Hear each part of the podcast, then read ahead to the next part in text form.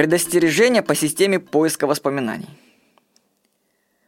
В заметке про работу систему поиска воспоминаний я рассказывал, что наша память постоянно сканирует все и вся и ищет похожие ассоциации в нашей памяти. То есть мы, когда смотрим на что-то или что-то с нами происходит, в фоновом режиме постоянно идет поиск похожей информации. Если находится информация, ну, какой-нибудь эмоционально заряжена, то эти эмоции выделяются в нас, и мы испытываем соответствующие переживания.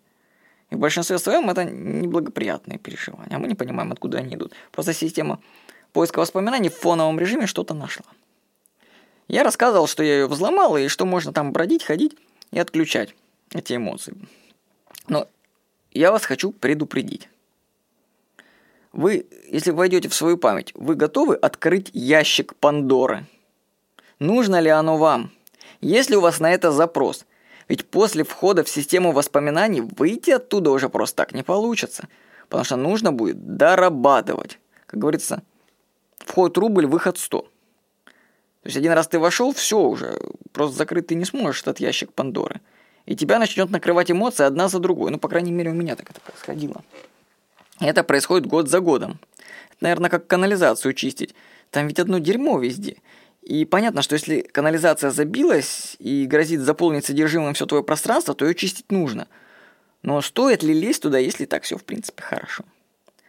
Я вижу, как многие заходят в систему поиска воспоминаний, выходят на одну из своих глубоких травм, а доработать им не хватает энергии. И в результате становится людям еще хуже. То есть эмоция зацеплена, она найдена, она источает зловоние, а вот как ее закрыть, непонятно, сил нет. Мне напоминает это как Змей Горыныч, которому голову отрубают, а тут же новая вырастает.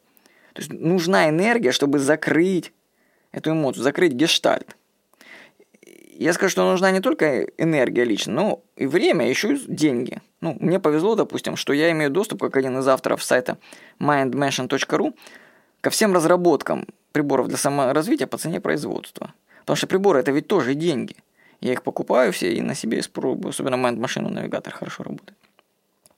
Остеопат тоже стоит денег. Там, допустим, 2000 рублей каждые две недели. На протяжении нескольких лет будет. Готов платить. Занятия йогой тоже стоят денег. Тренинги стоят денег.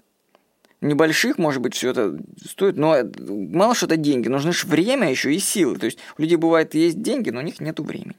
А у многих просто нет денег, чтобы даже прийти на сеанс холотропного дыхания, понимаете? Вот.